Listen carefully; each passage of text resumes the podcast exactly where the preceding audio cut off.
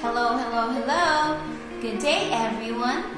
You're now listening to Bebe Kindergarten's English on Air, where you can select and enjoy our stories that is filled with fun and learnings. Hi, I'm Teacher Sia. Let's have fun learning together.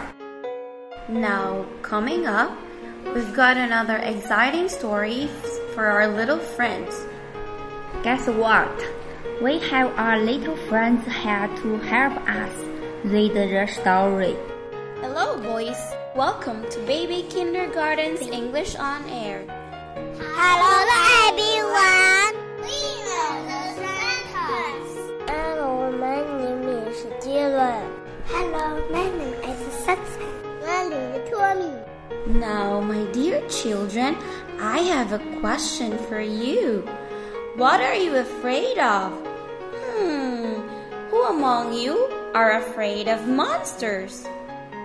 Who's afraid of the dark? And who's afraid of thunder? Raise your hands. Me, I'm afraid of monsters. Who among you are afraid of thunder? Who's afraid of thunder? Raise your hands. Me, I'm afraid of thunder. You know what? When teacher was 4 years old, I was so afraid of monsters and I would cry. That is why today's story will be all about chasing away your fears and being brave. What could the story be? Let's find it out together. It's story time. The title of our story is Go Away, Green Monster! By Ed Emberley. Big Green Monster has two big yellow eyes. Look at that! I'm so scared! A long blue and green nose, a big red mouth, and very sharp white teeth. It's so scary!Two little squiggly ears. Oh my goodness!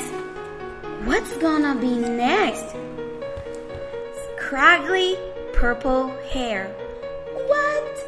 A purple hair? And a big scary green face. But you don't scare me. So go away, scraggly purple hair.Go away! Go away!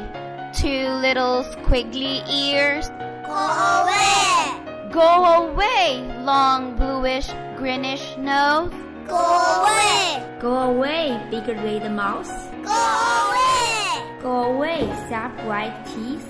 Go away! Two big yellow eyes. Go away! Go away! Big green monster. Go away!Don't come back until I say so. The end. That's our story for today. Remember, my little friends, if you're feeling scared, always tell your mommy and daddy. So for anything that scares you, what's the magic word?